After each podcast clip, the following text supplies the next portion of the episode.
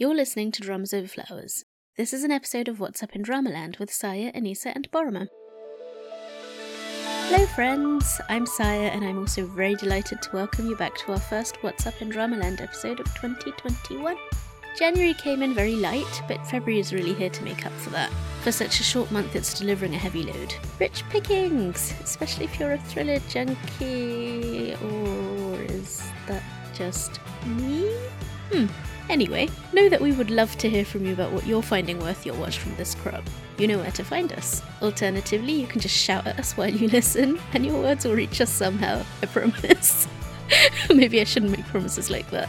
This episode was produced thanks to the support of our beloved Patreon peeps, and we are so excited to welcome some new faces to our Patreon family. Your support and cheer puts the spring in our step. You can find our page at patreon.com slash dramasoverflowers. And lastest, but not at all in any way leastest, our love and thanks to you for listening. You make us happy. I won't keep you from diving into the episode any longer than necessary, so have fun and maybe even take notes.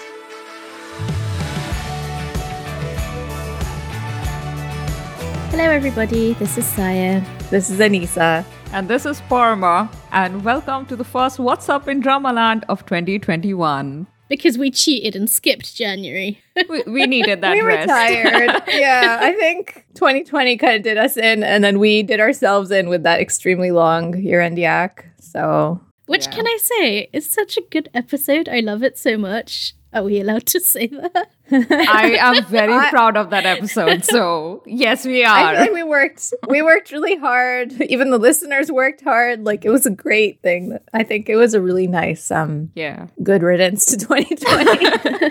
it was. And you know what? I mean, no matter, I, I hope we can do like really excellent collaborations in the future, but I don't think anything will ever top a collaboration like that. like, where the people who are listening to us, the people who we talk to about dramas across medium, kind of just pitch in their own thoughts into our episode. That was so lovely. I was also like, wow, our listeners are and our friends are so so smart. It was very like I was like, wow, this is such incredibly smart commentary. So that was really really thank you to Yeah. everyone who sent in voice notes. That and the fact that like this is the first year that Anissa and I have also like been editing. So it's our first year in Yak to edit too. And we split the editing up. Like that was done in halves. I did one half, Anissa did one half, and then Paroma did her magic and put everything together and it was amazing. So it felt really it was like it was a first for It us was a doing it like that. Frankenstein monster yak. Yeah, but it, Lots of surgery. but the level was like Korean plastic surgery level, okay? You can't see any of the scars. I know it was Yes. great. We are going meta today. yeah, this metaphor has gotten away from us. But it was exciting to do. yes. And there was only one drama that premiered in January, which is why we thought it would be fine to just skip over. And there wasn't really any news except uh, Hyun Bin and Son Ye-jin getting together, which I'm sure we all squeed about enough offline or online, so we didn't need to devote a whole episode to that. Yeah. So if anyone's asking, I'm sure that can be arranged. That's a Uh, joke, by the way. We are not available doing that. upon request. oh, really? I'm available. Oh, okay. I'll do it. There you go, everyone. If you want it, apply to Anissa. Yeah, I can talk forever about crash landing on you. Okay, let's get into the news. The first item that we have is about how Netflix has kind of brought about a, a second wave of change in how Korean dramas are produced and distributed. And now with Disney Plus, HBO Max, and Apple Plus all thinking of getting into the Korean drama, you know, production and distribution game, the industry is going through like seismic changes and nobody's sure that who's going to end up surviving this show for like creating dramas for an international audience. Yeah, the showdown. the showdown the ultimate showdown. Right thank you. Yes. so yeah so that's that's our next item. There is this very interesting um, article by south china morning post about uh, how kingdom and especially the very recent sweet home which neither of which actually did really great um, in terms of uh, ratings at home but kind of just like blew the waters in international netflix what do you call it ratings ratings Yeah. in quotation marks, in quotation whatever, marks whatever nobody passes. nobody ever knows so Yeah, I think they made it to top 10 lists in a bunch of countries, which is pr- pretty much the only way we have to tell if something is popular on Netflix. Absolutely. And and the thing is, I remember Kingdom being uh, number one or number two in India at one point, and zombie movies aren't exactly what Indians usually tend to watch on Netflix. So that was a surprise. And the dramas that don't do very well in local waters are suddenly doing really well in amongst international audiences and mind you for most of these production companies by international audiences they don't immediately think america they think China, other East Asian countries, and now South Asian countries. Like it tends to be geographically the East, but now progressively the West, like Europe and America and other continents. So it's growing big. The world is growing big for K dramas. Yeah, and there's also there was an article in Variety that also came out uh, recently, which is about basically it's it talks about um, the title is East Asian series gl- score global audiences on Netflix, and it was talking about Alice in Borderland, which is Japanese sci-fi, and Sweet Home, and they were talking about how popular both of those were with international audiences. I thought it was interesting because they're both adapted from comics and they both fall into this like stereotypical um, sort of global ideas of what kind of media comes out of Japan and Korea. So for Japan, it's like this sci-fi, you know, dystopian story, which a lot of people associate with manga and, and anime. And then there's, you know, Sweet Home, like Korean horror has been in, like internationally famous for a long time. So even though that we've had a lot of like rom-coms and like other sort of slice of life dramas and stuff, I don't know how it, the distribution has happened on other in other parts of the world, but like that's those are the kind of dramas I saw initially in North American Netflix. But these are the ones that are getting like you know more media attention, and so I'm like a little curious whether it's people's perceptions that shape the ratings, or if it's like Netflix's algorithms that shape that, or if it's just um, the marketing itself, where people like these are more popular. Let's put more marketing behind them, and then more people watch them. Like I don't have an answer, but I just thought that was interesting. The South China article actually mentions this. There's this line that says that internationally high concept genre dramas tend to take off, and that's across countries, like no matter where it's coming out of. And Netflix really pushes money into that particular, th- those kind of concept dramas. And Korean dramas are kind of they are amazing with what if scenarios. They keep coming up with what if this happened? What if that happened? And that's what tends to keep us hooked. So it's not surprising that many of these high concept dramas that come out of Korea have a lot of backing and marketing um, by you know Netflix behind them. Don't tend to do very well locally because they are that is not the kind of uh, drama that tends to do well locally. Yeah, locally it tends to be melodramas. you know, Yeah, that have the best exactly. So I think what tends to and and also once these dramas blow up internationally, then they get kind of like a sort of second coming at home where people are like, well, it blew up internationally, there must be something into it, and then they start streaming the it. national pride boost. I call that the national pride boost. Exactly. But the thing is that, you know, we've of- often talked about what happens when um, these Netflix and others like them get into Korean drama production business and what if they mess it up because they're trying to make it too international. They're trying to pacify too many palates. But the thing is, they've already been doing that for a while. And I think post 2016, we've been getting more and more dramas that we really like. Like the concepts seem to be so good. And I'm talking about in streaming medium. We are not actually watching all the dramas coming out in on broadcast channels and stuff. We are not watching them. We tend to watch high concept dramas. Those are the ones that really take off with international fans. And I think Dramaland has already been really influenced and, and geared towards international audiences for a few years now. It's not something that's going to happen, it's already happened. That's a really good point, Parma. And it's already also went through a big upheaval. Um, and the author of the South China Morning Post talked about this too. And we've also talked about this in the past about how the how in 2012 the cable revolution basically turned the Korean TV up industry upside down, right? And that had actually really positive effects for um, the quality of the storytelling, the artistic freedom of you know writers and directors, better roles for actors that weren't getting roles, like for example, like women over thirty, Oh, you know, in the past. Yeah. So I'm not quite as excited about this change, but um, because I always feel like when people start like there's the there's a phenomenon like that we've seen in Hollywood of like these big studio movies being more sent like more internationally focused and it tends to make everything like more explody and blasty and less focused on like character work and you know like actual good writing.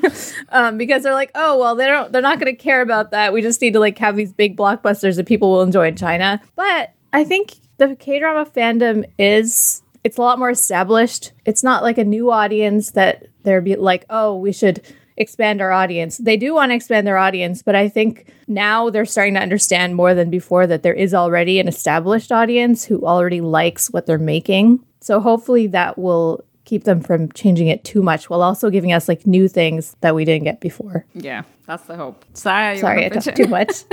no.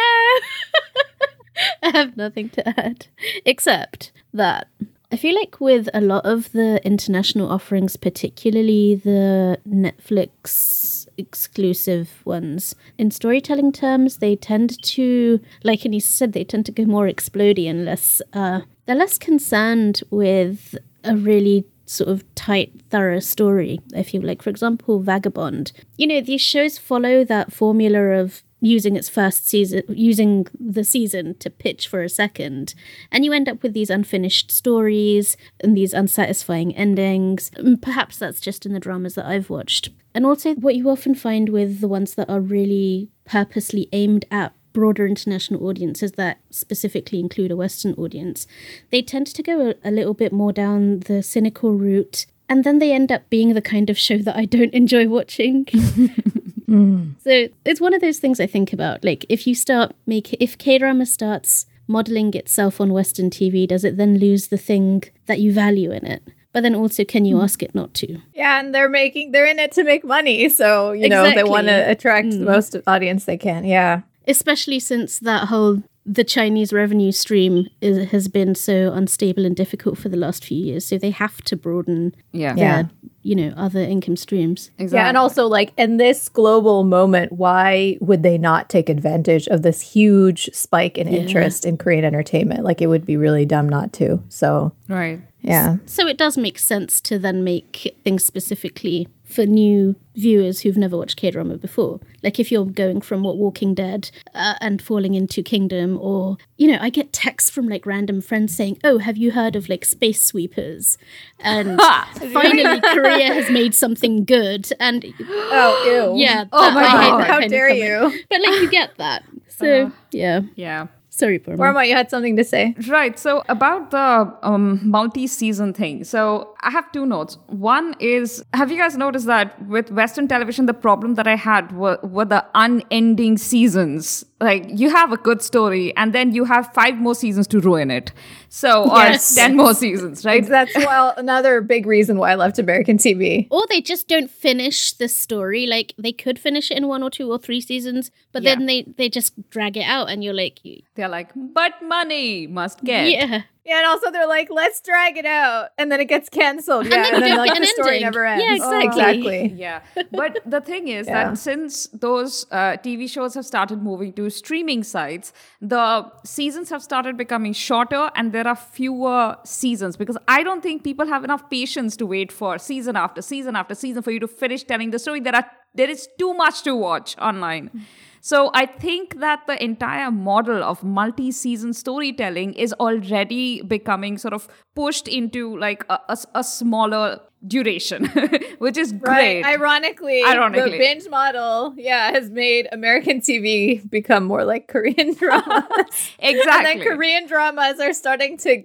expand. i've been noticing how all of these shows like the new ones that have been coming out in the last year or so they're like 10 13 9 8 episodes like that and then they're just done and you're like this is great right. it's like a k-drama why didn't they do this before exactly. We're also getting a lot more. Um, I've noticed in American TV that like stories are going more like away from episodic TV and towards like continuous storylines, like we have in K drama, with like more character work and like less just here's a cop. He gets people every time, you know, like that kind of. I mean, that cop TV is still huge and a lot, you know, it's a juggernaut of its own right. But like prestige TV is definitely has moved towards more of what we watch. Um, and it's become less cynical because people don't want that anymore. People are tired of it. And so, like, that cynicism that made me leave American TV, like in the late 2000s or even before that, there's a lot. I mean, there's still some of that, but I think it's gone in like two directions. There's the people who are tired of the cynicism and now they're making like Ted Lasso. And then there's people who are just like really leaning into it and they're they're doing like succession and things like that. So it's kind of an interesting time. It But anyway, we don't need to talk about American TV. Sorry. Okay, so um, here's a another uh, item of news uh, on our list. Speaking of multi-season dramas, right? Speaking of them, you have writer Kim Eun Sook's next project, sort of. It's supposed to be a multi-season revenge mellow, and it stars Song Hye Kyo, and it's going to be called The Glory.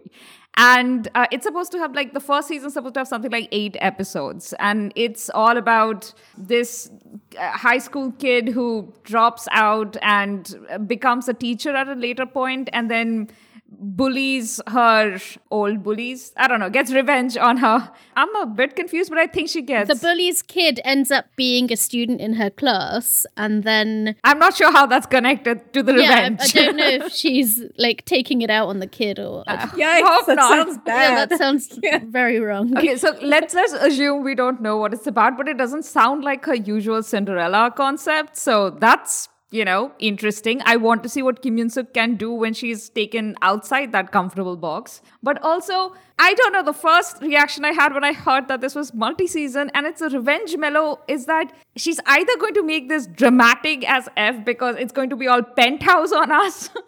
and it's going to be completely insane. That's the only way people are going to like stick to a multi-season format for a revenge mellow, or I don't know. It's going to be something completely new. I watched a multi-season Revenge Mellow. It was called one? Revenge. and it dragged itself out over five years and five seasons for a Oh, story that could have been done in one, which would have been great if it had been done in one, Uh, or even if they'd called it a day at three. I think I stopped watching at the end of the first season. That one. I've never heard of this show. Have you not? Emily VanCamp. I don't know who that is. It was like it was so big. it was gorgeous when it first started. yeah, it was so big, and it was also like really enthralling in that soapy, terrible makjang way. But um, yeah. So I watched it for all five seasons until the very end, and like four episodes short of the end, I just dropped it, and I just didn't feel any interest in going back. Four episodes short of a five-year trip. yeah. I Just had Your, enough. your psychology about revenge mellows aside, I have no interest in watching this. I'm sorry. no, I mean, don't. It's it's it never finished its story. That's the thing. oh no, no, sorry. I mean the Kim Eun Sook oh, one. this one. Yeah, I'm not gonna watch that one either. But yeah, sorry. I, I have Oh, some I'm tentative interest because it has Song Hye Kyo in it, and also, like I said, I want to see what Kim Eun Sook can do when she's not telling a toxic romance story. And you know it's still going to be a high, like really high production value and all sorts yeah, of. most likely. But I just, I, I'm having a really hard time imagining a really high production value revenge mellow that stars a school teacher. I think there's more to it. There's more to it than than we you know, know, there's gonna be a table in there somewhere. Maybe the one, the kid who bullied this her. This is gonna be a high school that's like that's like for the elite of the elites, isn't it? It's well, I mean, she did be- that, didn't she? That was Heirs. True. They'll just go back to the Air School and have a different story there. I'm really curious to see if she can do a non-romance story, actually. And because, like, the director attached to it is Ahn Gil-ho, who, you know, Forest of Secrets one, Watcher, and also Abysmal Record of Youth. so, Yeah, I'm I not- did. I did used to like him a lot. yeah, yeah. I'm not sure what the, whether this is a good thing or a bad thing, but it's definitely worth checking out It's a thing. for me, at least. Yeah, Yeah. it's Yeah, thing. and it is. It's her first multi-season drama, so I don't know if multi-season just means two. I mean, it's eight episodes, so maybe it's just a 16 episode is cut in half artificially for no reason except to make it two seasons. True, and also she never does sixteen episodes, Oh, that's so that's true. interesting Goblin in its was own right. 16. She always does. 20. No, Goblin no, was it's always 16. 20. 20 or twenty-four. No, Wasn't Goblin 16? I don't think she's ever done. I'm done. pretty sure I can Goblin was check. 16. Yeah, but it was like 16 90 minute episodes, even if it were it was. So I True, mean, true. Okay, another another news item that's also kind of related to season endings or not endings is how uh, the Uncanny Counter writer had to well she wanted the season to kind of end in a certain way and there were disagreements so she left after completing episode 12 Saya, you want to take that on?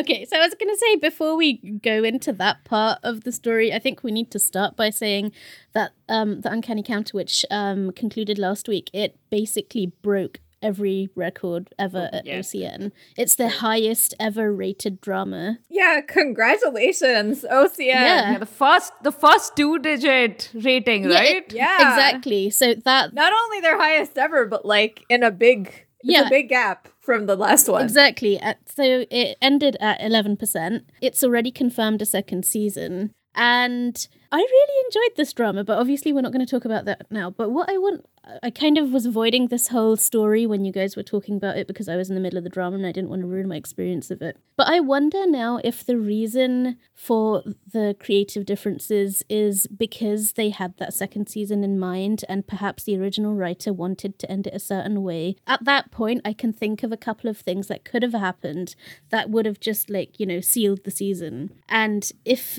at that point they had already had in mind oh we want to go to a second season or let's see how because you know that's what you want to do with with things that get you ratings. Voice which uh, had three seasons i don't know if they're doing more but in its time it was one of its highest rated dramas as well. So ocn does want to capitalize on a popular drama by extending it obviously as it should and it's got the perfect formula for it you just have to make sure that you have the cast to keep going right Yeah. And So- OCN does tend to do the types of dramas that can easily have hmm. multiple seasons because it's a lot of like procedurals yeah. and like crime shows and hmm. stuff. Yeah. Hmm. It's got the episodal formula down pat and it doesn't get boring because the overall arc works really nicely. Everything keeps moving along. So, yeah, I, I'm halfway through Uncanny Counter. I'm really enjoying it. I found out about the writer leaving uh, just as I started the drama and I was like, what? I just started it. Did she have to leave? I have to say, I couldn't tell the difference. I mean, like if I were looking for it, I could have like the things that I have in mind. I don't want to spoil the drama for you, so I'm not saying all the things, but I can see the points where that might have been points of contention. But ultimately, I don't think it damaged the integrity of the characters and the story. Like it's Okay. got the capacity to now be translated to a second season. Uh, You know, as I finished watching it, I was like, I I would so watch another season of this. It's that's how much I like it. So I'm really really happy with that. That's impressive considering they brought in a totally new writer for the last two episodes. So yeah. that that you weren't really be able to tell. And you were right about Goblin. It was uh, 16 movies. Um, they, also had, they also had three specials, so I feel like she made up for the extra four hours that she wanted. Wasn't one or one or two of them like the movie versions, like where they summarize like eight episodes? Yeah, in- yeah, yeah. in There were two of them were They exactly really that because I watched them, and the third one was just behind the scenes. So uh, Those I enjoy. I do, but not when you tell me that's an extra episode. I expect more of the story. You have to go to fanfic land for that. oh, I did. Bet you did. Did you find anything good there? I cannot say. I feel like this is a new. means. This is another episode for another day. I'm really fascinated right now. So let's go into upcoming dramas in February. yeah. The first one that we're talking about is Luca, which is coming out on February 1st. God, I I'm struggling with the fact that it's almost February. Sorry. um, I was like happy voice, and I was like, I'm not happy about this. Okay, so Luca LUCA stands for Last Universal Common Ancestor. So it's based on um, like evolution, Charles Darwin's concept of evolution. So it stars Kim Rae-won and Hee, which is very exciting. I'm very excited to see them together. And the plot is that Gio, who is Kim Rae-won's character, rarely reveals his emotions to others, and he has a special power and a secret, but he doesn't know who he really is. He's chased by mysterious figures while he tries to find answers to numerous questions that surround him. And Gurum, who is Hee's character, is a detective whose parents disappeared when she was a young child. When she decides on a course of action, she doesn't change no matter what. She chases after the truth behind her parents' disappearance, Um, and then she meets Geo and her life changes. I wonder if this is like the new badass woman uh, motivation going forward. Like they all have to have lost their parents in the childhood, and their life's mission is to find the parents or avenge them or something. Because it's like I keep seeing this motif being repeated over and over. Okay, sorry. One more comment before I b- b- sort of back away from this. Have you noticed that anytime they say that like this, this this story is based on a scientific proposition, the science of it tends to be like the least scientific thing ever because that's what I'm expecting out of the story. And this is also, this writer has done Your Honor, also known as Dear Judge from 2018. Um, he also did The Package and Seventh Level Civil Servant in 2013. And Chuno. Which was All of them were hits, right? Mm, Seventh Level Civil Servant was hot garbage. Sorry. Your Honor was Oh, wait, good. I'm mixing it up with the movie. No, no, no. The I'm movie was good. The drama was terrible. Um, he did The Fugitive Plan B, which I enjoyed. Um, and Chuno was good. So I don't know. and Your Honor was good. I mean, we should judge people by their most recent projects if we have to, right? That's true. Are and you really that generous? I didn't know that. Uh, Yes.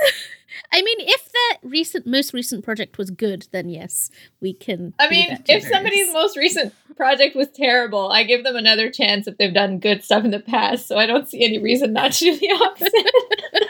But because of that, they've earned themselves the benefit of the doubt. okay. Okay, so your honor gets them gets them credit. I did really like Your Honor. Plus, it's the director of um, The Guest, Black, and Voice, and those were all pretty like, gripping dramas. Yeah. So it will be watchable, if nothing else. And the visuals of the trailer look pretty good, so I'm hopeful. Also, Lee Da-hee as a cop or detective. I yeah, love just, this yeah, cast. That's Yeah. fantastic. I love this She's cast. done that before, though. You know that, right? in Mrs. Cop, right? In yeah, Mrs. Cop 2, which Yeah. I didn't finish watching, but I I didn't. I liked either. her in It it. also has Kim Sung-oh, who I love. Um, and I, I haven't seen say, him in anything yeah. in a while. And like Kim Sung-oh, who is like Ajushi from City Hunter. We also love him. So it's got a great cast. And it's 12 episodes, so, you know, less room to, to Yes. Mess up, mess yeah. Up, hopefully. Like that other 12 episode drama we just watched, Dodo Sol Sol La La Sol. I think it'll be great. Was that 12? Exactly. Oh. Yeah, yeah, yeah. Don't are you absolutely? It I get 12. you. I get you. I get you. What are you implying? Any other thoughts on this before we move on? Uh, No, let's it move says on. Luca the beginning, so I'm hoping that that does not anticipate another season or something equally bad. I think it just means like the beginning of mankind, considering the the premise of the title. I'm guessing. Okay. I'm just Hopefully. Well, Hwarang is also called uh, Hwarang the Beginning, so maybe it's the beginning of the thing. the beginning of the Ah. drama. The beginning of the madness. the the the the Luca whatever it is. the phenomenon. Yeah.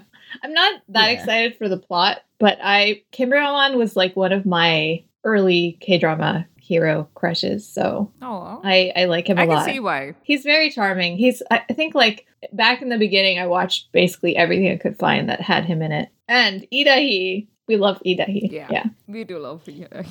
Yes. Okay, let's move on to the next one. Go on, P. I'm Oh. really excited about this. one. Yeah, this yes, looks so am amazing. I. My God, I'm a bit blown away by the concept. Okay, so this is River Where the Moon Rises, and Kim So Hyun is back, and and Kim Ji Soo is not a second lead. Yes! I'm sorry. Finally! I just had to finally my boy Our prayers Yes. have been answered. gets to be the yeah first male lead. Yay. Okay, sorry. Back to synopsis. Um, so this is a sageuk, and listen to this. I love this story. Born a princess and raised a soldier, Pyeonggang, which is which is Kim Soo Hyun, is a woman with big dreams and limitless ambition. Determined to become the first empress of Goguryeo, Pyeonggang will stop at nothing to make her dream come true. Clever and level-headed, Pyeonggang is well aware of the obstacles that stand in her way, and she's more than capable of taking them on. With meticulous planning, she sets out to make her dream come true. But things take an unexpected turn the day she meets Ondal. And Ondal is Jisoo. Mm-hmm. Which I love so much. And now he is a peace loving man whose only goal in life is to live in harmony with those around him. But once he meets our warrior princess, he finds himself forsaking his principles in order to keep her safe. And eventually, you know, power struggles happen, people attack them. And what does Pyeonggang have to lose if she really wants the power she seeks? So yeah, love on the throne, and I love it. And this is also um, both adapted from a novel, Princess Pyeonggang, and it's also based on the Korean legend Pabo Ondal, like Ondal the Fool, which is about a princess who falls in love with a fool. I should have read up on this, but I think like initially her her dad wanted her to marry someone else, um, but she says that she wants to marry Ondal, and so then Ondal has to like pass all these tests because he's an idiot. He has to level up. Yeah, he's basically a useless person, so then he has to go through all these trials. Yet he somehow passes. Them, yeah, well, right? it's a legend, so. but yeah, so it's it's based on those two um, stories. The interesting thing is the screenwriter, his last project, so screenwriter's a man, his last project was the, you know, Woman of 9.9 billion, which was really good. which was good. It was really good. yeah, Yeah, it was excellent. So this is, I'm excited. And also, this is a reunion between Kim So Hyun and Jisoo since Page Turner, you know, that little Mm. special many long years ago after Thingy. Was it Park Hyun who wrote that? You know, I don't remember. Don't remember. Yeah, he also did um, Saimdang, Light's Diary, which I know you Which I really liked. loved. Yeah, and um, I l- Although many people I didn't. enjoyed Bride of the Century a lot, which he also did. Oh, I really liked that. yeah. That was cute. So this should be I like that. At least as far as the synopsis goes, this is very much centered on Princess Pyeonggang, and yeah, I mean, it might that might not be the eventual story, but at least this is not something that is just from the perspective of the fool. So Nah, man, this is a Kim Seon project for sure. Kim Seon is, I find her best in sageuk. Like, she's just, Yeah, she's she so has good that. as an action hero. I don't like her as a romantic, her as that sort of traditional um, romantic female lead. I just don't enjoy it. But every time she does one of these action roles where she has these sort of more complex things going on than romance, she's great. Like, you know, Tale of Nokdu, Mm. love that. Such a good drama, which we actually managed to never talk about because I th- that's because none of us was watching. I finally watched it after the year ended. yeah, yeah, exactly. Same. I did the same. I don't think either of us watched it on schedule, but it was such a good drama. And oh god, imagine. Well, I won't take this away from Jisoo, but if this was um, what's his name? What's his name? Chang Dong Yoon. How good would that be too? oh yeah, definitely. But they already had their drama. Yeah, has Jisoo done uh, sageuk before, or is this his first time? He's done a sageuk before. The Goryeo, uh, the uh, Ryeo, Scarlet Heart Ryeo. Oh. he Oh, was yeah, the yeah, yeah, that's the one. seventh brother or something. He was the only living brother at the end of the day because the rest of them had been Yeah, I, re- I refuse to watch Spoiler that. warning. So I know that doesn't deserve spoiler warnings. That's bad drama. Even I know that, and I didn't watch it. Also, this has Lee Ji-hoon, the one from uh, Yeah, the one that the Rookie stole our hearts, Historian. and Rookie Historian. Yeah, so I'm Yeah. excited to see him in a sageuk again. I was watching the trailer and I kept thinking that I'm so happy that this Kim So Hyun is back because I did not enjoy her in Love Alarm. Really tried to, but didn't. But also that Kim Ji Soo seemed a bit light next to her. But again, I don't know what the story is, and the drama itself might end up giving him, you know, personality that I'm not seeing in the trailer. So that's just that's where I'm at. Fingers crossed. He is also a fool, so I mean, There is- I'm sure there's that. room for character development as over the course of the drama. I do feel like I agree with you, Pete. I do feel that he there's less to his acting than you might want, and that's often masked by the smallness of his role. Yeah. So it's it would be interesting to see how he steps up to a lead role, and I hope he does because we all need a good Jisoo. we do. I second that wholeheartedly. My favorite Jisoo is Sassy Gogo. I agree. Me too. He's that's the best, Jisoo. All right, let's move on to the next one. Yes. Ooh, what would the next one be? I'm so excited. Go Saya. we are so excited for this one. We basically could do the whole hour just on this. Truly. we, we basically ki- kind of sat down and were like, well, we have to record one episode by the end of the month, and it has to have Sisyphus in it, so let's just do it. Exactly. So it's, yeah, Sisyphus the myth. I almost feel like it's so myth and legend that it doesn't need to be introduced, but why would we take that pleasure away from ourselves? JTBC Netflix drama comes out on February the 17th. It's a Wednesday, Thursday show, 16 episodes, uh, 70 minute ones as well. So that's a little longer than usual. And this stars Cho Seung and Park Shin which is such an exciting pairing. I can't even. If I could do air horns, I would be doing them right now. I don't know how. Especially because this is the thing you do, and I'll let you get onto the plot in a second, but just I want to say this before you do. Because since we've had like uh, Cho Sung-woo and Forest of Secrets for the last couple of um few years, you kind of forget how great he is at emotion and emotional like he the man is like just a balloon full of emotions. You touch him and emotion pops out. And like he's been restraining that for the last two uh, actually i didn't watch life so i don't know what he's like in that. But um it's just i want to see the god's gift version of Cho Sung-woo again. You might get to see that because he's supposed so to be excited. a genius who's very aware that he's a genius here. So let's get into the let's get into the plot then before we start discussing. Um, so Han Tae-soo, who is played by Cho Sung-woo, a co-founder of Quantum and Time, which I'm guessing is a company because it's capitalized, Mhm, That's the name. is a genius engineer with the highest level of coding skills and outstanding looks that outweigh his engineer fashion sense. Sorry, my, my dad has engineer fashion sense, so I know exactly what that is. what does that mean Oh, oh, I can tell you. Due to his innovative achievements, Quantum and Time is a world class company dubbed as the miracle of South Korea's engineering industry. In reality, Tae-soo has caused his company's stocks to constantly fluctuate after the death of his brother 10 years ago. One day, after witnessing the unbelievable truth of his brother's death, he sets off on a dangerous journey. Kang Sohei, who is Park Shin-hye's character, is a soldier who could zip line from building to building, fight big built men with her bare hands, shoot guns, and install explosives. With the survival skills that she's learned from living amongst gangsters and warlords, she sets off a dangerous path of finding Han Tae-soo. And this is also taking place In two in different, two different timelines. One is 2020 and one is in the future. So it's uh, so like circle I didn't watch Circle, but sure. watch immediately Okay. Along with everything else that I need to watch immediately. And this is also coming out on Yes. Netflix concurrently. This is one of those JTBC Netflix. Uh, it's part of that deal. Okay, but let let's finish the synopsis because there is more to it. So Park Shin Hye comes back, comes back to 2021 and meets Cho Sung-woo's uh, character because she has to figure out how to stop. I don't know some kind of a- apocalypse from taking place, and he's the reason it happens, kinda, or he's the answer to the problems. Anyway, so that's the that's the basically Park Shin-hye. Do you know? I feel like she's been so she was so scarred by her memories of the Alhambra role that she's like, She's I'm like, never doing never that again. again, never I am again. now exactly. She has reinvented herself as this action heroine, and like the film project that she did with you in was it, Alive? uh, alive, yeah.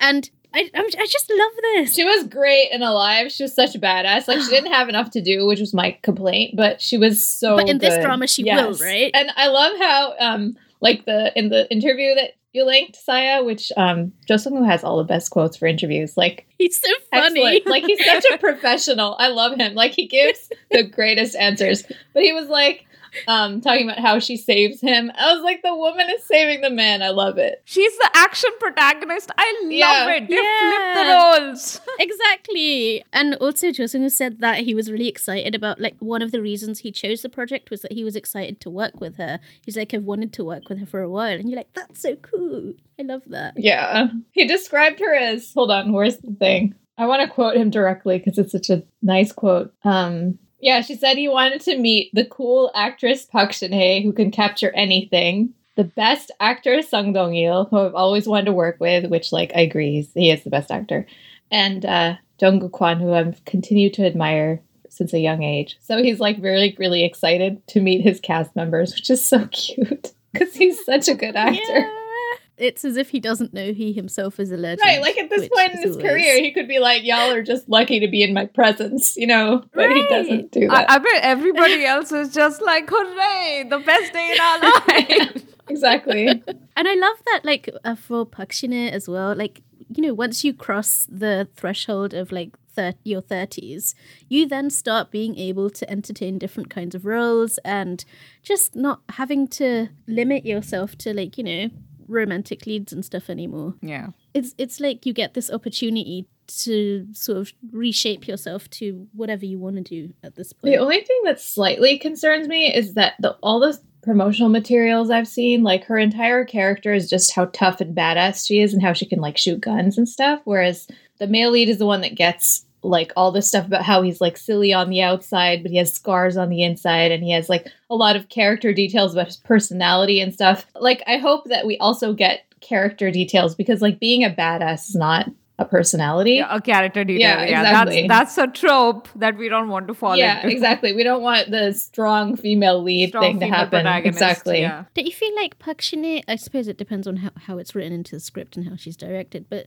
she always brings a really good emotional core to her characters. Like, even with her paltry, pointless character in Memories of the Alhambra, she still brought more to it than was Yeah, on I the mean, page. she's never the problem. But the thing was that with Alhambra, she brought more to the page because we already like her. But for an audience that doesn't know her at all, she was pretty much non-exist- non-existent. But if that happens here, that's going to be heartbreaking. Well, the interesting thing is you've got Jin who is the director of that, and he is best known for City Hunter, although his last few projects have been a bit uninspired. So, Legend of the Blue Sea, which was dull but beautiful, um, Doctor Stranger, which was beautiful but mad, uh, and Master's Sun, which was beautiful, Which was great. Which was great. Which was great. okay, I okay, I won't add anything to that. Yeah, and whatever issues those uh, dramas had, I think were mostly in the writing. So I don't know. Um, Uh, well, I checked out the writers for this. The there's two writers attached to it, and they previously wrote Fates and Furies, which was a weekend makjang a couple of years ago. Um, it wasn't terrible. It was that one, you know, with is it Joo Sang-wook and um, what's her name? They had a drama together before. Gem? Oh, that's Yeah. right. So that wasn't terrible, but it was a very different genre. So I mean, there definitely is character work in there, right? So hopefully that will be the. Either way, we're watching it. So we'll report We're watching back. it. Yeah. Also, the trailer looks amazing. Like Amazing. all the money. It looks like a movie trailer. This I oh, so I'm good. I'm so excited. Like Run On also Mhm. gives me like all the movie feels in a package of K drama, which is like all the things I love all together in one. But I have a feeling they're gonna also put that much money and care into this because it's their 10th anniversary project. So Yeah, that's I'm true. I excited. forgot to mention that. Yeah. definitely watching this on my TV and not on my computer. That's for sure. Did we say this properly? That it's the JTBC 10th anniversary? You introduced it that way. oh, did I? Okay. I don't remember. I didn't either. Five minutes ago. okay. I feel sure. Oh, who knows? Thank God for Lisa's memory. I may not have. Um, all right, so let's do the next one. Okay. The next drama on our list is called Hello Me. It stars Choi Kang Hee and Kim Young Kwang, um, and also as a younger version of Choi Kang Hee, um, I think Rae, who I'm not familiar with. Oh, yeah, I like her. She's Oh, okay. good. Child actor, although she's in her teens now, I think. So it's a 16 slash 32 episode drama. It's airing on February 17th on KBS 2. And it's about Ban Ha-ni, which is Hee's character. Sorry, I like forgot her name for a second. She's a 37 year old single woman. She holds a temporary position at work, which makes her nervous that she might get fired. She's generally servile and timid. Considering her current state, she does not want to be single. One day, 17 year old Ban Ha-ni from the past comes to 37 year old Ban Ha-ni, and she's totally different from her older self. She's bright and optimistic. So I guess this is similar, I guess, to Perfume, but not like her becoming her younger self, but she's meeting her younger self and kind of realizing, like, oh, I kind of lost who I was. So it's more like Mirae's choice. Oh, God, let's not mention but that. But not that depressing. that was Come horrible. That was the worst. Also, you guys are missing out something very important here. Choi Kang Hee and Kim Young Kwang. I mean, I didn't. I did say it. No, it's uh, af- after good casting. They're reuniting again. They had like the. oh, they did. I told you I this is that. this is the romance that happened completely in epilogues. Okay, we never got to see it in the actual Oh. drama. Wait, but wasn't that somebody else, the male lead in that, in good casting? no, it was Kim Young Kwang. Oh, Th- this is the guy from uh, my uh, Secret Life of My Secretary, right? yeah. Yeah. Oh, yeah, that's the guy. oh, I thought it was Lee Sang Yeob for some reason in that. no, no, no. Oh, okay.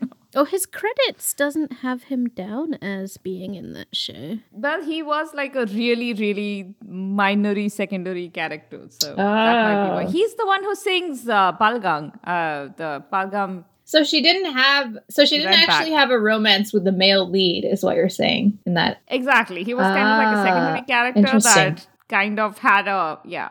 It's weird that they completely eliminated him from the. He's not even in the main cast, which is very interesting. That's like a very unusual. Uh, yeah, I'm trying to find him in the credits. Yeah. Huh. Wow. Okay. He's not in it at all. Are you sure? Like, Yeah, I'm 100%? sure. Look up red backpack. Then you wow, I feel I feel gaslighted. She said it's in the I'm sorry, I'm just trying to find it, I and feel not like in Kim here Young is the one who got gaslighted here. They're like, you're gonna have a Yeah, yeah. romance. I I But I, it's I off- agree. Hold on. I'll, off screen. It's in the epilogue.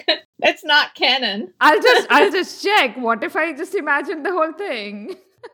I'm gonna look it up on Asian Wiki now because this is gonna do. bother me for the rest of my life if I don't. It's gonna bother me too. What is happening? Am I wrong? Oh, it was Lee Sang Yeob. You're right. I mixed them up. I was like, what? Wait. That's why I'm so confused because I saw the video too, and I was like, I thought that had Isang up in it.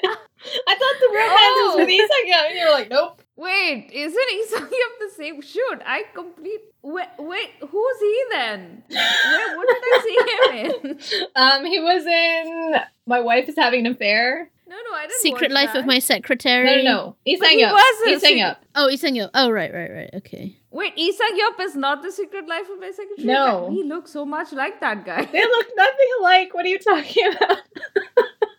Guys, guys, I'm telling you, they look exactly alike. They could switch Uh, for each other. not to this me. Is the once again No, guy, right? Kim- I honestly, I Yeah, once I spent the entire last year thinking that he did once again after Secret Life of My Secretary. I honestly thought it was the same I'm actor so throughout baffled last because year. Kim Young Won to me reminds me more of Isengi with his like the way he smiles. Like I, No, I don't see looks any nothing like resemblance to. Okay, anyway, this is, is getting too. We're getting know, too off track. Keep, keep, keep this digression because this is so typical of me. I just I want this for posterity. Yeah, it, this absolutely is is staying in. this is funny. Okay, moving on now. Okay. Wait, moving on to me. Oh no, are we still talking about it? Uh, We're still talking we about Hello Me. We never it got to talk about the drama. Uh, I'm so sorry. no, thank you. This is after the week I've had. This is the best thing that's happened all week to me.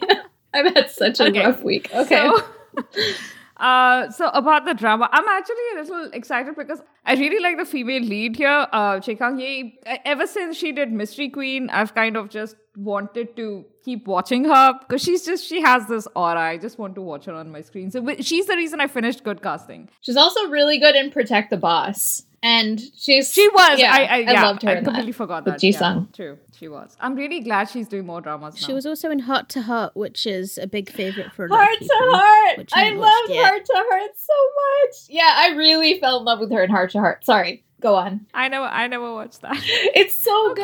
good. It was on at the same time as Kill Me, Heal Me, which is why I haven't watched it yet. Ah. Sorry, go on. No, that's that's it. Actually, I'm a little disappointed because I was really hoping for a reunion, but that didn't happen. Uh, but hey, at least I think this she is their first time acting together. Yeah, they're, they're, this is their first time acting together. And uh, from the little I saw in the trailer, he's this he, he's either a con man or a chaebol uh, boy with like no clue about life. Or he might be both because that is something that happens in dramas. Chaebol boys who are also con men. What am I saying? Why am I speaking? Um, yeah, I have nothing more to say about this.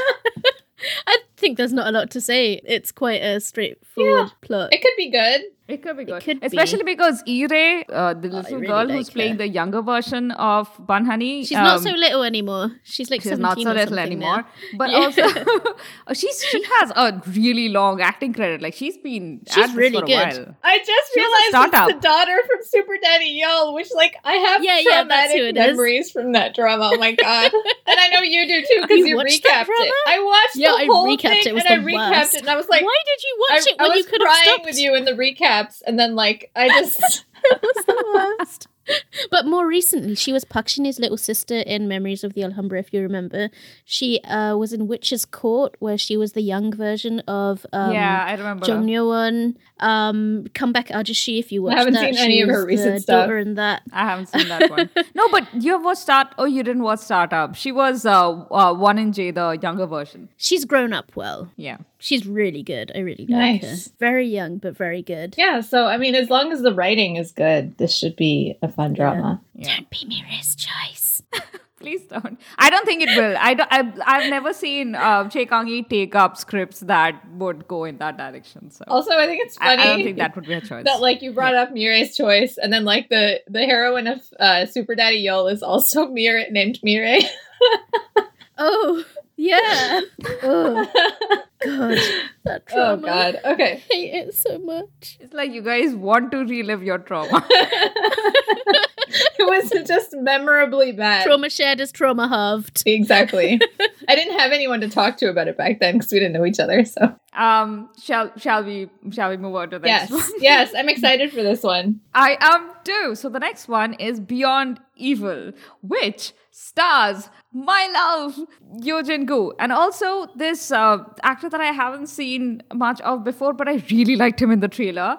Uh, Shin Ha Kyun. Um, He's have you really good. him and stuff before? Yeah, I saw him in um, All About My Romance, which was really, really good And It's like a really underrated romance drama about two politicians, which I know that sounds like terrible, but it's actually really great. It's with him and Lee Min-jung. I love that thing. Okay. I know I've seen him in other stuff, but he's a really good actor. He does more movies, so it kind of makes sense. He's got that kind of a intense vibe, but it really works in this drama. Okay, so so the synopsis: Meet the two fearless men willing to go to extreme lengths in their pursuit of a serial killer that has shaken up their quiet city.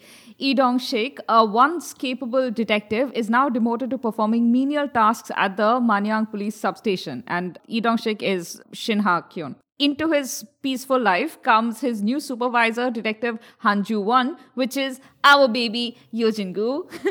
and Han Ju Won has, from the outside, kind of seems like he has a charmed life. He's an elite detective whose father is a star candidate for the National Police Agency's next chief. But despite his admirable qualities and high social standing, Ju Won harbors a long held secret. When a string of gruesome killings occur, a pattern takes shape that is oddly reminiscent of some cold serial murder cases from 20 years ago. Dongshik and Ju-won team up, vowing to stop this vicious culprit in his tracks. That's all great, What was the trailer? The dynamic between these two, it is what is getting me really excited about this drama. Yeah, because you've got that tension between like this really young guy who's now like this superior of this much older detective, which I always find really interesting. Yeo Jin-goo always excels in these sort of dramatic roles as well. Like he's got this sort of heavy energy. With his sub basement voice. Yes.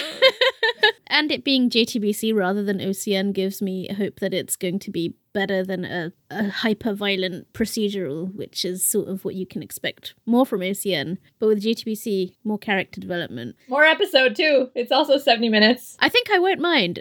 This, uh, this, uh, why are there so many good dramas in February? I want to watch all of them, but I'm trying to work through my 2017 backlog. I think a lot of them just got delayed. Yeah. I I think a lot of them just got delayed. It's the shortest month. It's coming out with the most dramas. My God. By the yeah. way, the original title, the Korean title of this is Goemul, which means monster. So, Ooh. An additional That's- clue about the yeah, story. You can see why they want to change that though, because in English that's a pretty It's very common, yeah. It doesn't really stick out. So this writer also did The Light in Your Eyes, which I didn't watch, but I heard was really, well written. It was really, really well written. I didn't even notice that. And they also did it was really well written, but it was really heartbreaking. Yeah, she also did um My Wife's Having an Affair this week, which is also known as Listen to Love or something on Netflix. I kind of uh, abandoned watching that because it's not really my thing. But I had watched, I think I had watched about three episodes, and it was pretty well done. I also dropped it after a couple of episodes, but our friend Yuna really, really loves that one. And I've heard that it's Okay. really, really good. So um yeah, I kind of was like, I'll go back to this, and then I never did. So there are too many dramas. Also, man. Mad Dog and All, both of those are this writer's work as well. And those are really intricately plotted, complex, heavy dramas. So hmm, so a good sign. I guess the writer has experience with lots of plot Yeah. and then bringing it together. I love how like those ones are the ones I know nothing about because it's not my genre. so I just didn't mention it. Oh, but also like that um there's a daily drama from 2011 called I Live in Cheongdam-dong, which like I normally don't watch daily dramas, but this one was so good that I think I watched like 65 episodes in Korean with no subs at a time Whoa. when I only understood about 80% of what was going on because like it was Only such a good story. It was such a a like a it was like a perfect slice of life story about a family like so anyway i just I love this writer, so I'm excited. And the director's last project was Moment at 18. So, Paroma, you watched that, right? That was really good. I can vouch for it. That was really well written, ended really well, which is very crucial for K drama. Yes, absolutely. Well, this one's on the Insta watch list. Damn it. It's gonna have to wait its turn behind Sisyphus. I'm sorry, I can only handle one drama this intense at a time. Nope, I'll have them all on the go. Watch me. All right, speaking of intense dramas, let's go to the next one. Penthouse is about to air its second season. I didn't watch the first season, did you Nope. guys? Nah. I guess this doesn't cover our genres of interest. So anyway, this is uh oh, this is on SBS. I thought this was like a TVN drama. Huh. Interesting. No, and it's also I think it's this is the shortest time in between seasons that I've ever seen for a K drama. Yeah, it was really came up really fast. What? When did it end? Like November, December? a few months ago, wasn't Yeah, it? n- not, even long, that. Yeah, later than that. It just It was ended. one of the last dramas that we counted as part of. yeah, I think it might have ended in Mhm. January. Honestly, Oh wow. Oh, so basically they they took a couple of weeks off and now they've come back for which makes sense to to be honest because Actually, it's much you don't want to lose the cast. Yeah. Yeah, you can bring everyone back. You keep the momentum going. So this is going to air on February the nineteenth. It's a Friday Saturday drama, and it's only twelve episodes. Was the first twelve as well? um, first one was twenty one, but it was an Oh, hour and a half Interesting. An episode. So these ones are an hour and a quarter, so a little shorter but still long. Uh, and th- it stars Lee Ji-ah, Kim Soyeon, Yoojin, Um Ki-jun, Yoon Jong-hoon, and Shin Eun-kyung. So it's quite a big cast. I feel like we don't need to introduce this for the people who are watching it yeah, and everyone else who isn't. And it's also already slated for a third season. Yeah. interesting. So uh, this seems like it's a 100 episode drama. It's like been shot. You know those like makjangs weekend, or maybe like a 50 episode weekend drama that's just been like chopped up into three seasons. But like really sort of premium Production quality, yeah. Yeah. So the original, um, the background for the original story was that all of these people are the residents of this penthouse called Hera Palace, which is a luxury apartment with a hundred floors and many secrets and hidden ambitions. And I don't know who all of these people are, but you know, one of them was born into wealth and is the queen of the penthouse apartment. One of them is the prima donna of the residence and does all she can to give everything to her daughter. One of them comes from a poor family background but strives to enter high society by becoming the queen of the penthouse. How many queens can one penthouse have? I don't know. Well, that's why there's conflict, Saya. Come on. a, a battle for wealth, power, and prestige at Seoul's most coveted penthouse begins. I mean, on a different day in a different mood, I might enjoy this, but it's not really my thing at the moment. yeah. Apparently, it had like a really dramatic death in the last season, and that's what got the fandom in a buzz for a while. I feel like this is like pure popcorn entertainment. So if like when you're in the mood for that, I'm sure it would be really fun to watch. I also feel like this would be fun to watch like in a group, you know? With your Yeah, like with like your a- family yeah, or with your or with your friends, friends. yeah. Yeah. And just like just like snark on Like, the it gives you characters stuff to talk about constantly. all Yeah, week, right? exactly. That's it. I don't think any of us have That's any it, more yeah. opinion. Nope. on this. Should I go to the next one? That's a good idea. So the next one is airing on February 20th. It stars Song Joong Ki, which like I did not even know he was doing a drama. I only knew about his upcoming didn't, movie. I didn't either. So it's called Vincenzo, which is his name because he is a member of the Italian mafia. No joke. Okay. Should we be pronouncing that properly Italianly Uh. I wouldn't know how to do that, but you can feel free. oh, Vi- Vincenzo. Vincenzo. Okay, thank you. I don't speak Yeah. Italian, so I had no clue. Me neither. How are they going to Koreanize it? Because they will Koreanize that damn name. Well, no, he has a You Korean name, so we don't need we don't need to. So at the age of eight, Park Ji Young is adopted and sent off to Italy. Now an adult, he is known as Vincenzo Cassano. He is a mafia lawyer and a consigliere, which if you don't know is an advisor and dispute reconciliation expert. Okay, according to my drama list. Definitely didn't know. Um, yeah, we're well, we're not mafia people, so um, warring factions within the mafia force him to flee to South Korea. There, he falls in love with Hong Chae-young, a lawyer who will do anything to win a case. Vincenzo manages to achieve some social justice there, and in his own way. Taecyeon plays Jang Jun-woo, who is an intelligent and hardworking first-year law intern at the same firm as Hong Chae-young, who is polite and sincere. Despite his boyish charm and good looks, Jun-woo can come across as awkward and naive. Uh, well, that's Tech for sure. I was about to say. Prone to making mistakes, he is often in trouble at work.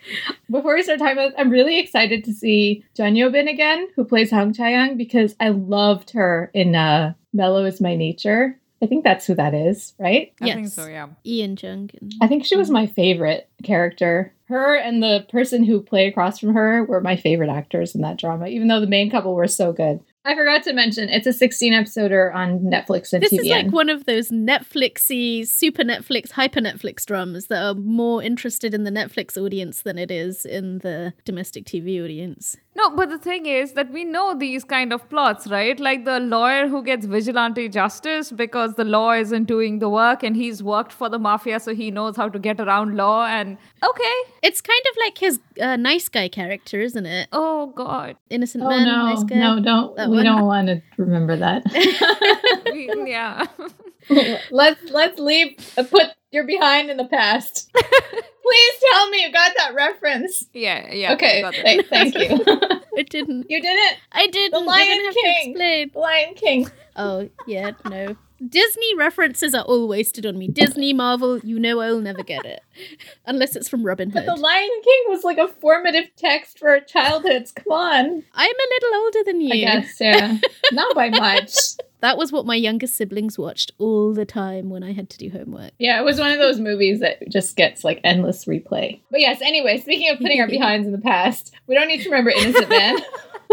I do like how they both have the same profession because I feel like in a lot of these types of dramas, like one is a lawyer and one is a cop, or like one is a prosecutor and one is a lawyer, or like one is a, you know what I mean? Like that often that there's like a, mm-hmm. like they're put into these occupations that are inherently at odds with each other. Well, interestingly, this is more to the comedy end of things. And I mean, the genre is tagged as comedy and crime, but also the writers' past projects have both been comedies. So, Fiery Priest, which was by all accounts very funny and very um, wacky, and Chief Kim, also both like known for their humor. That would actually be really interesting because I was kind of dreading uh, that this drama Serious was going to be yeah because and because for one thing I cannot imagine serious Joong-ki. Really? I mean I more his can natural role. I don't think that he like he can be serious in a in a comedic setup like he can do gravitas there but if he's given just a really grim drama he kind of just I don't know stagnates to the point of just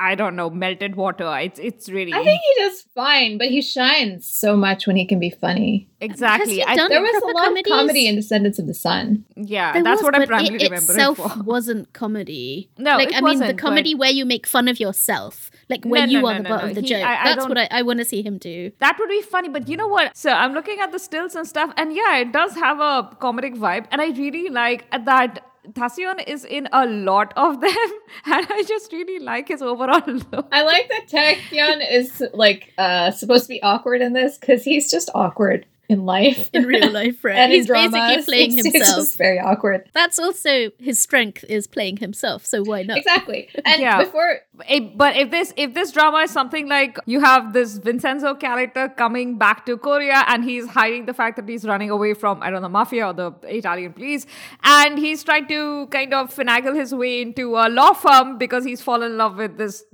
lawyer who works there, and he tries to make make himself indispensable by just I don't know running circles around the law or something. I'm kind of imagining that it could be something like that. So, So- that might be funny to watch. Hey, that's not how being a lawyer works because you have to know, That is study not. the law of course the not. place that you live in. but also, That is how drama works. He's though. probably a genius, though, right? Of course. Of course he is. I bet he's been learning law since he was eight years old when he got adopted. Right. That's the first book and he he's, read. he's also been studying Korean since then because he would have to be to become a lawyer in Korea. Just to go back to the writer for a second, though, like I do, I didn't watch The Fiery Priest, but I remember people saying that they did a really good job bringing the comedy and also having like a really grounded and like moving social justice message. they did. And Yeah. Chief Kim did the same thing. Like it was hilarious and it could be very silly at times. Like the the drama was pretty like the humor was kind of slapsticky, but at the same time it was like I was sobbing at multiple points during that drama because of how moving it was and like the journey of the main character and going from like a con man to somebody who actually had a moral compass and fights for justice was so well Yeah. done. I think if they they will be able to like balance those two elements really well. So that actually gives me a lot of faith that this drama will be good. Yeah, and I just realized that I haven't seen Song Joong Ki in anything substantially since Descendants of the Sun. I mean, I'm not even counting Arthdal Chronicles because okay. that's like that was like Netflix kind of yeah that was a Netflix thing that was it's kind of like saying he did a movie outside Dramaland kind of thing. It's it's a separate which didn't thing. do very It was well. still, it was kind of its own thing. It was like one of the early Netflix experiments. and it still hasn't ended. It there is a third part out there somewhere that doesn't seem to be getting released. Is it going to be made though, or has it already been? I feel like they kind of dropped it because it didn't do that well. you know, sadly, that's possible. Maybe they're just hoping that everyone will forget about it. I don't know. yeah, because they thought it was going to be this big thing, and then it wasn't. I also haven't seen him in anything since uh, Descendants, so I'm kind of excited Yeah. to see him again. It's been a while. yeah. Okay, next one. The next one releases on 24th February. I just realized that for all of the dramas that I synopsisized, I never mentioned the release dates. I'm so sorry. They all re- release in February. Okay, go look them up. Oh, and we're talking about them in chronological order, so that'll give you an idea. Yeah. Okay, so the, this drama is called Mouse. It's uh, star, starring, airing, airing in TVN. I'm so good at this. Aaron And it's Star, it's the same thing. uh Lee Seung-gi. So I mean, they are all back. It's like all of the big name actors are back all together in February. What is up with that? Okay, so we don't actually have much information about this drama. Like the trailer gives you nothing. It's mildly creepy. Actually, it's really creepy, and that's about it. It tells you nothing. Okay, so Mouse. Jang Barum, uh, which is Lee Seung-gi, is a rookie police officer working at a police substation. He's an honest person and tries to attain justice. He faces a psychopath murderer who places the entire nation in fear. Jang Barum's life is totally changed afterwards. No kidding. so, So, um, this is information that I wasn't, I couldn't find yesterday when I was looking this up. Uh, I'm sorry about that, but I found another synopsis that says that this suspenseful story asks the key question: What if we could identify psychopaths in advance? Which I feel like is oh, is the axiom. It's like the main point That's- of the. Yeah, sorry. so now we know what the premise is. that's is. interesting, but also super scary when you start profiling tiny children as potential psychopaths. Well, there's the moral dilemma, right? I, I mm, really like Hee Jun, who is co-starring with this, uh, with Lee Seung-gi in this, and I haven't seen him in a long time, so I'm kind of excited to see him again. I'm excited that this is from the writer Choi Ran who wrote God's Gift and Black and something else that I really liked. But basically, I have enjoyed all of her dramas. Yeah, I figured you would be. I haven't watched anything with Lee Hee-jun. This is like a very like this is a very Saya heavy month. Like a lot of your type of shows are coming out this month. So uh R.I.P. your sleep, I guess. Spoiled for choice. That is true. This is also interesting. That apparently, uh, Choi Jin Hyuk was offered the second lead role but declined. Also, why Yeah, is Jin Hyuk? The director of this, Choi Jin-bi, uh, his last project was Zombie Ah, Detective with Choi Jin Okay, Hyuk, so that that would be the connection. He's busy being uh, queen. Uh, yeah, Right he's busy now. being queen or not being queen. But again, we will we Uh, will I'm- not talk I'm only on about episode that. Six. ah, we're not talking about that. I haven't even started that. I've just had such a stressful year so far. I'm sad. But I just I wonder what it is about Choi Jin Hyuk's choice of dramas that he I, I, I don't know I, I I've I've gotten very used to watching actors kind of progress until they get to the main lead uh, status and then they just refuse to take other roles. But I don't see that with Choi Jin Hyuk. He does take up a lot of you know minor roles or secondary roles if he finds it interesting. So that's pretty great about this actor. Okay, so the next one is quite, it's a nice one because it's a youth campus drama and we haven't had those for a while. This is called Dear M and it's going to be airing on February the 26th on KBS 2. It's 12 episodes, once a week on Fridays. And it's uh, an hour long, and this has a an interesting young cast. So you've got Park Hye-soo, who you know from Age of Youth, first season. Jung Jae-hyun from NCT 127. Did I say that right? I don't know. and Ro Jung-ui, who was last in 18 again as Sua. Shia. Shia. Shia. Su- She Yes, is, sorry. I remember Sue Up, The but I was twi- wrong. the, the girl she was twin. good. I really like her. She was also in The Great Show. She's like this young, upcoming actress who is she even in her twenties yet? I don't think she is. She's 19. Ah, Yeah. okay. So Dear M will tell the story of the campus-wide search for the mysterious M, an individual who's mentioned in an anonymous post on a Soyeon University online community. The realistic romance drama will follow the changing relationships and budding romances between various characters in the wake of all the buzz about M. Park Hye-soo plays Majua, who is a second-year student in the business administration department at Soyeon University. She has a warm heart and a bright personality. She's not interested in pursuing a dream or having a romantic relationship. Cool. She's never had a boyfriend before. Guess that's gonna change.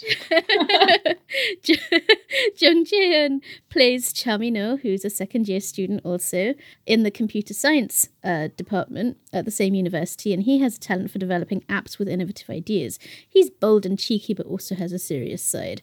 He's been friends with Jua for 12 years. Oh, that's interesting. And then you've got Ro Jung-hee, who's playing So Ji-min, a student in the economics department, and she's also a member of the school's cheering squad. And uh, one more character called Park Han-il, who is played by Bae Hyun-sung, who is a student in the business administration department, same university, and an honorary ambassador for the university. And he's Mino's roommate, along with someone else. There's lots of names here, but this is this actually. It seems like it will be a quite a sweet, low key kind of drama. And we haven't had one of those sort of youth dramas for quite a while. Yeah, and I do feel we get a lot more high school dramas than university dramas. Mm. And I really like university dramas when they're done well and they actually talk about like the reality of campus life. I mean, like a dramatized reality, quote unquote, but you know, Yeah. it's, it's always fun. But it's also kind of sort of idol heavy. I don't know if that will be a good thing or a bad Hmm. thing. It can be either, depending. I mean, the female, uh, the female cast, th- those two actresses are very good. I would, I have not seen them be bad in anything. So it will really be down to whether these idol boys are going to be able to play up to them. Yeah, I mean, Park Hye-soo also did Introverted Boss, which was kind of horrific, but I don't think that was not her fault. I didn't watch yeah, that. it was it was terrible. It had such a bad reaction after the first it was not her week. fault, but she suffered the fallout for it. She had to pretty much lay low for a while. Absolutely, because there was such bad backlash against her character after I think it was the first week that they took a week off production to rewrite and refilm the rest of the drama. Mm-hmm. Not just the first week, she had like about four or five episodes out, and then her character basically had lobotomy and turned into a totally different Was it after after a few episodes? Yeah, you're, I think you're right. Maybe four episodes. Or a Yeah, because recap I had the pleasure of recapping Huh? it. Yeah. you did. Oh, oh my gosh, I forgot that you had recapped it. I think that was before I met you. I think Yeah. that might have been, yeah. So yeah, yeah, she did. She kind of got shafted for no fault of her own, which is really sad. So I hope for her sake that this ends up being successful and it like restarts her career. She's a good actress. Mm. I really liked her in Saimdang as well, where she um, played the young counterpart of Lee Young-ae. Oh, she kind of resembles her. Yeah, she did a really good job in season one of Age of Youth uh, because it's really hard to pull off an introverted character and still make them interesting. But she did that really well. Like someone who, not just introverted, but someone who like barely talks and is super shy. Um, but she still made her interesting and like really cute and, you know, charming. Yeah. So there's someone from Uptension in here, but I'm not sure which person it is. I'm sorry, K-pop fans. Is it Lee Jin-hyuk? You're asking the wrong Yes, it is. people Okay, again. Lee Jin-hyuk. I- I'm asking our listeners. I'm sure they're yelling many answers at you right now. the other the other idol actor in this is yeah um Lee Jin-hyuk from Uptension. So you've got two idol actors and and two actresses who are not idols. Yeah, Sounds like something Paroma would check out actually. It does sound like something I it does. Yeah. So you have to report back and tell us how how good or bad this is. Will do. the male lead's previous uh, TV stuff has mostly been like variety and um, like guest roles. So yeah, I'm not really sure. I haven't seen him, so I have no idea. So we'll see. I hope that he's good. And the last drama on our list for February is called Times, and it's another time warping political mystery drama. Um, we've been having more of these, but it's bas- it's like one of those where they're connected across time via phone. It's very signally. Yeah, Kairos, Kairos, as well. yeah, through a Oh, phone Kairos, call, so exactly like Kairos, but instead of a month, it's five years. It's the story of So Jung-in, who's played by Lee Joo Young, who gets connected to reporter Lee Jin-woo, who is Lee Seo-jin, who is five years in the past through a phone call. She discovers a dangerous truth as she tries to prevent the death of her father, Sogite, who is the president of Korea. Um, and her father is played by Kim Young Chul. it's uh once again like completely depends on execution. And this is airing February 20th on OCN and it's 12 episodes. So nice tight story, hopefully. Yeah, so I find it really interesting that Lee Ju Young is the main lead here. Basically, like she seems to be the person who's the central actor, and this is Lee Ju Young from Itaewon Class, right? Itaewon Class, the, the chef. Yeah, and she was also yeah one of the yeah. friends in Weightlifting Fairy. I really like her. Yeah, I really like her too. I'm really glad that she's getting to be getting to have a main role this time. I think this might be her first one, right? Um, it is her first Yeah. one. I think so. Though she, apparently she did a hip hop teacher, which was yeah, which, which is she was supposed to have like the main role there. I don't know what that is. I have not. Yeah, I have also not seen that. Oh, it, it was a Oh, web drama. It, yeah, it's a ten episode, fifteen minute Right. drama. Yeah. yeah, that was it. So yeah, JTBC. First, first main. neighbor. yeah, on prime time. So that's exciting. Congratulations to her. And looks interesting. Who's the writer again? Wait. Wow, I totally forgot that she was in Pretty Nuna Who Buys Me Food. She, She was. was? She was.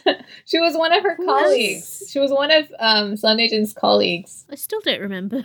Yeah, I don't know. Either. was she a nice colleague?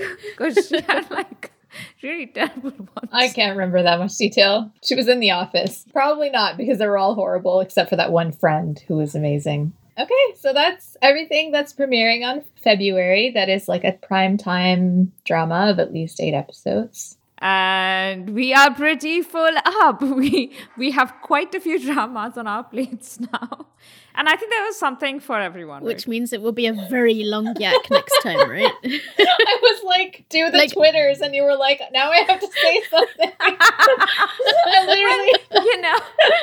Listen, TV announcers, we are not. Okay, we are not going to get cues right. Okay. You mean you don't know what to, you don't know what I mean when I just point at you? Okay. Maybe wh- when we are doing this for like our tenth year, yeah, maybe. yeah, what's what's the bets that ten years down we still introduce ourselves wrong? Yeah, that's highly, highly likely. Okay, but it is wrap up time because I have to go feed my dog. So, guys, thank you for listening to us. Uh, you can find our Twitter at Dramas Overflow. And you can find us on our personal Twitters. You can find me at Not Now Saya. You can find me at Anisa Khalifa underscore. And you can find me, Paroma, at Festa Faster. And don't forget to follow us on Instagram at Dramas Over Flowers underscore. And you can find us on Facebook under Dramas Over Flowers. And our website, where you can read all our blogs and fun things, is dramasoverflowers.net. And finally, Dramas Over Flowers is part of the Frolic Podcast Network. Find more podcasts you love at frolic.media slash podcasts. Thanks, Thanks for listening, listening, guys. everyone. Bye. Bye.